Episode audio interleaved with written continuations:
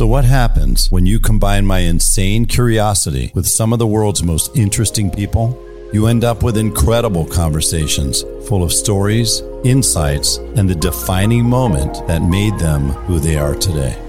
This is The David Spisak Show.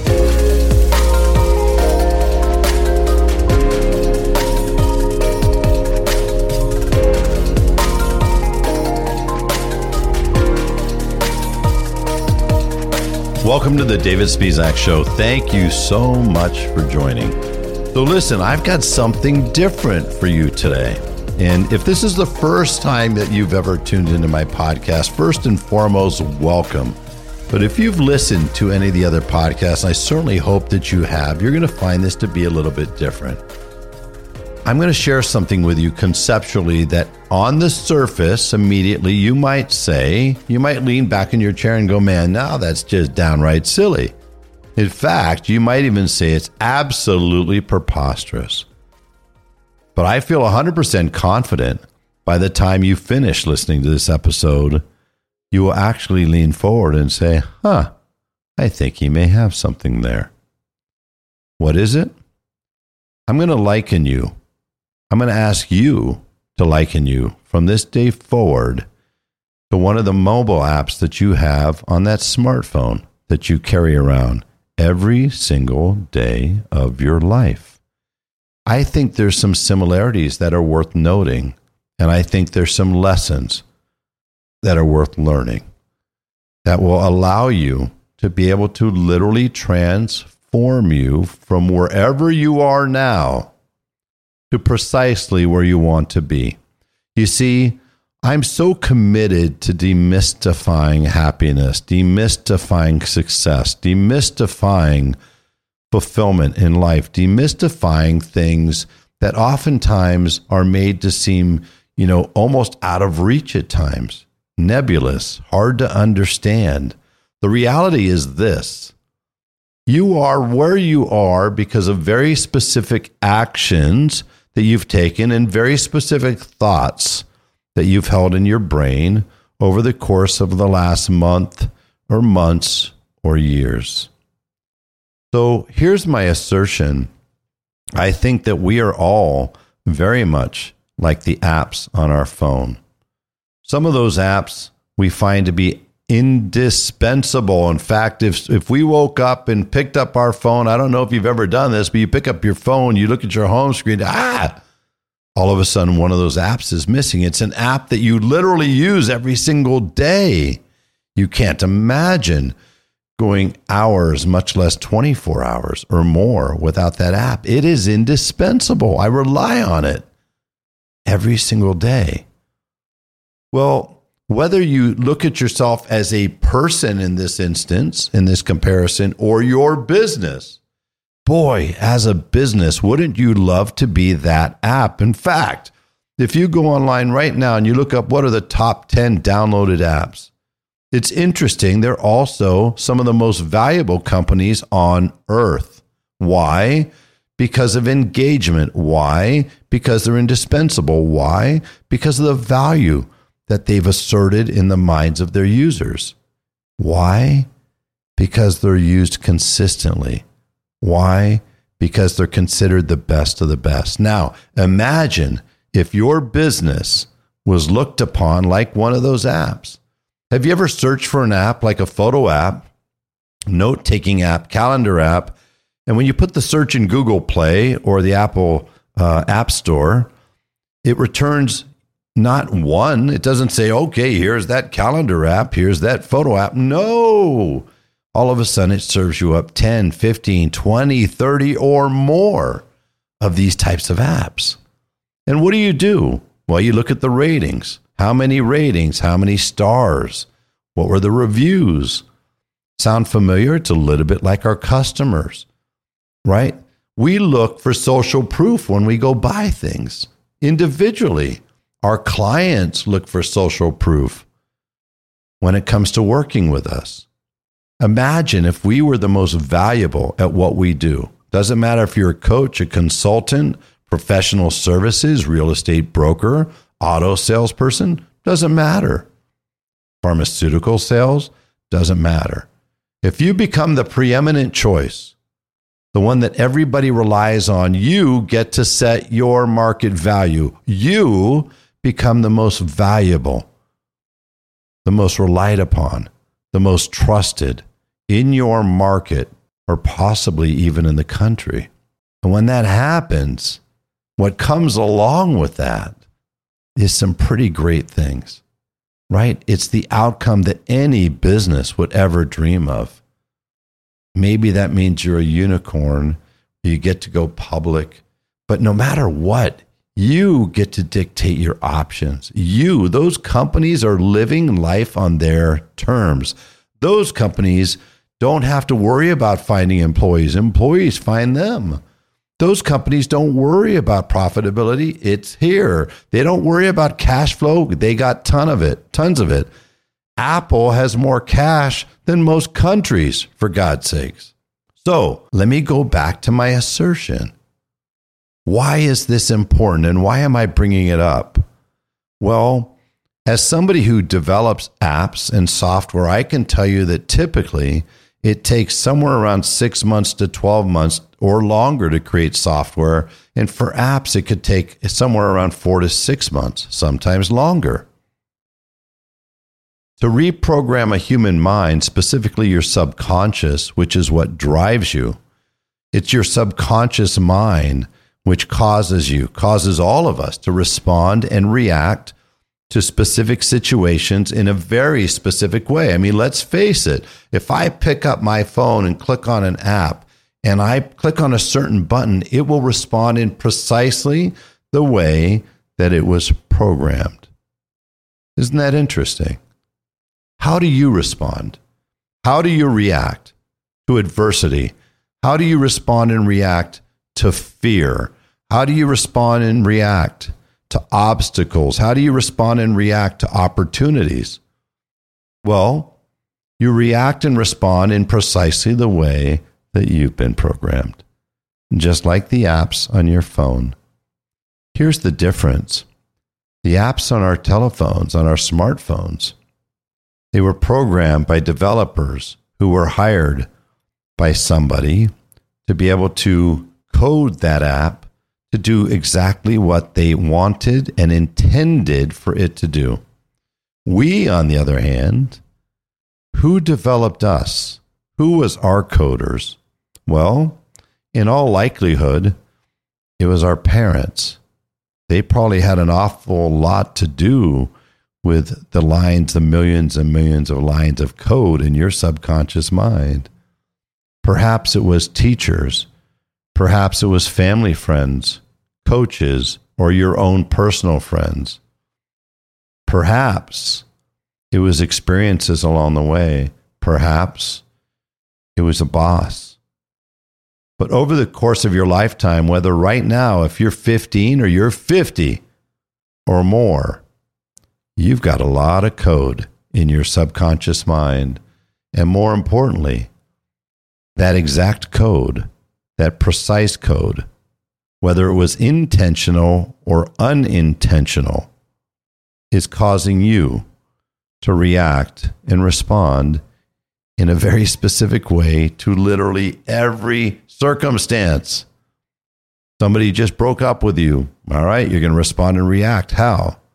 You just became a new parent, and now you've got to make a million decisions on how to raise your baby, your toddler, your kid, your adolescent, your teenager. Where's that coding coming from? Well, this is the way I was taught to do it.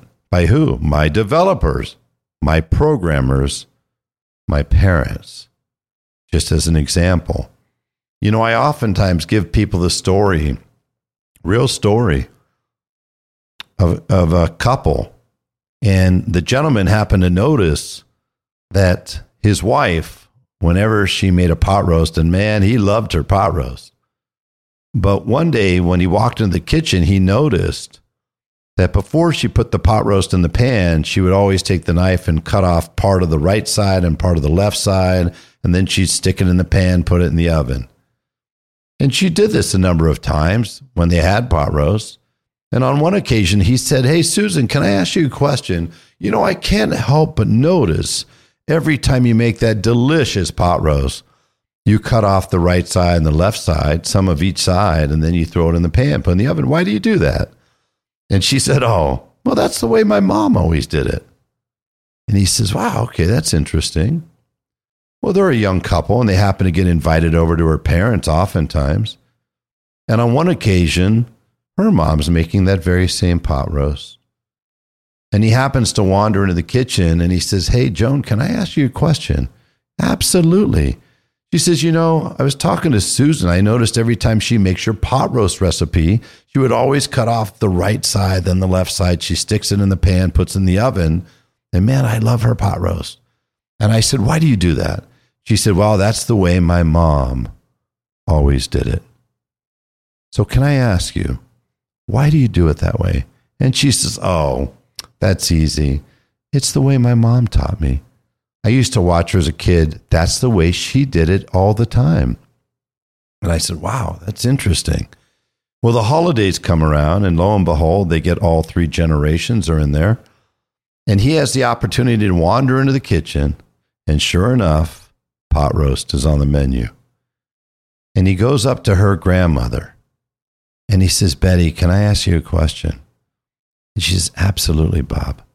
She says, listen, I got to tell you something. Thank you for passing down that pot roast recipe. It's my absolute favorite. But can I ask you a question? Yes, of course. Well, I asked my wife, Susan, I said, hey, why do you cut off both sides of the pot roast before you stick it in the pan and put it in the oven? She said, well, that's the way my mom always did it. We had the opportunity to be over at Betty's house, you know, uh, for dinner. And I said, hey, uh, or her mom's house rather for dinner. And I said, hey, I, can I ask you the same question? Why do you do that? And she said, that's the way my mom always did it. So I've got to ask you, why do you cut off both sides? And she says, oh, that's a funny story, actually. Glad you asked that. You see, when my husband and I first got married, we had no money. We lived in a tiny studio apartment. And not only did we have no money, we had no time. So we only owned one pan. And frankly, most of the time when I bought a pot roast, I would bring it home and it was always bigger than the pan. So I would cut off one side, and because they're usually misshapen, I would then turn around, I'd cut off the other side until it fit in the pan. And that's why I did it that way. I got a question for you. How many pot roasts do you have? How many of those stories do you have where you simply are doing things? You're, the way that we raise our kids is because of the way we were raised. The way that we respond to a situation is because that's how we were taught by a friend, a family member, a parent, a teacher. Not because it made the most sense, not because it was in our intelligent best interest, not because that was the premier, the best way, the optimal way to handle it, but that was the way we were programmed, just like Susan was programmed unknowingly, unwittingly, to cook a pot roast the same way as her mom, who did it the same way as her mom. So, I'll submit this to you. I want you to think about this. If you think about how you respond or how you react to situations, if you think about where you are right now, whether you're thinking about it from a career perspective, sales perspective, income perspective, the way you manage your debt, the way you manage your finances, the way you raise your kids, the way you handle relationship situations, is that because it is the best way? Is it because it is the way? Is it because it's a way of doing it? Or is it because it was the way that you were programmed? It's interesting, isn't it? So many people will tell me they have a fear of failure, but they oftentimes don't know why. People who have a fear of success, who sabotage themselves in the moment, oftentimes don't know why. People who want to find the love of their life and maybe are challenged Or maybe they're in a relationship with the love of their life. And yet, with the person that they love and have loved more than anybody on earth, they struggle. They have challenges. They have disconnects. And they don't know how to fix it because based on their programming, based on the way their app, their subconscious mind was coded, they're responding and reacting in a very specific manner, consistent with that coding. Problem. It's not the outcome they want. Problem. Their finances are not the way they want them to be. Problem. They have relationship impasses or struggles. Problem. They're struggling, going from job to job, but never elevating. Problem. They have a business, but for some reason, they're getting paid less than they're worth, and less sometimes than even the market would dictate. You see, I have come to find out, I've come to learn that most businesses, most entrepreneurs, and most individuals at baseline undervalue themselves. And it's interesting because we go on social media and it seems like pretty much everybody doesn't have a problem valuing themselves. Seems like everybody is having the best time of their life. Seems like everybody is winning. But the truth is, when things get quiet and you talk to these people that you've seen posts where everything is great, not that great. When it looks like everything's going their way, nope, that's not true either. You see, so many of the times, when so many times when I go on to Instagram or any social media, as you know, we're seeing the human highlight reels. We're seeing people at, on their best days, when they've had the best things happen to them, when they're triumphant. And they want to share that. And who wouldn't want to share that? But the truth is, you don't want to achieve success or happiness or fulfillment. The truth is, you want to sustain it. I don't want to achieve success. I want to sustain it. I don't want to achieve happiness. I want to sustain it. So do you. If you go through life with the ups and downs of, hey, being happy and then boing, boom, being down here and now you're happy and now you're down here. Man, that's not an easy life. That's not the life that you want. That's a life that in between those moments, there's going to be a lot of disappointment. It's going to be a lot of angst. It's going to be a lot of anger. It's going to be a lot of frustration. And sometimes there's a lot of space between down here and up here. Wouldn't you much rather live a life that you have that consistent, sustained levels of peace, harmony, happiness, success, achievement, fulfillment? That's why this conversation is important. And I hope that you find this conversation to be valuable. And more than anything, I hope that you take a really good look, take inventory of your app, your subconscious mind. Hope you get optimistic and take hope in the fact that it takes as little as seven days to transform and reprogram your social, your subconscious. It can take as long as sixty-five to seventy-five days. But I got to tell you something. If somebody came up to me right now and said, David, I've got an idea for an app that will become the most powerful, productive, successful app of its kind, and I can get it done from napkin concept to in the market, launched in seventy-five days, I would say sign me up. So, I hope you do the same thing. Take inventory and decide exactly where do you want to go. from here. And then I want you to just really feel the power in knowing that you today have full authority to be your own development team, to be your own coder, and to program your app, your subconscious mind, in exactly the way that you want and need for your own best interest, in a way that will allow you to accelerate yourself towards exactly the life that you want. Thank you so much for taking the time to listen. If you'd be so kind, and if you've enjoyed this, please share it with others. Take the time to subscribe, and I would love to see your reviews. Thanks so much. I'll see you next time.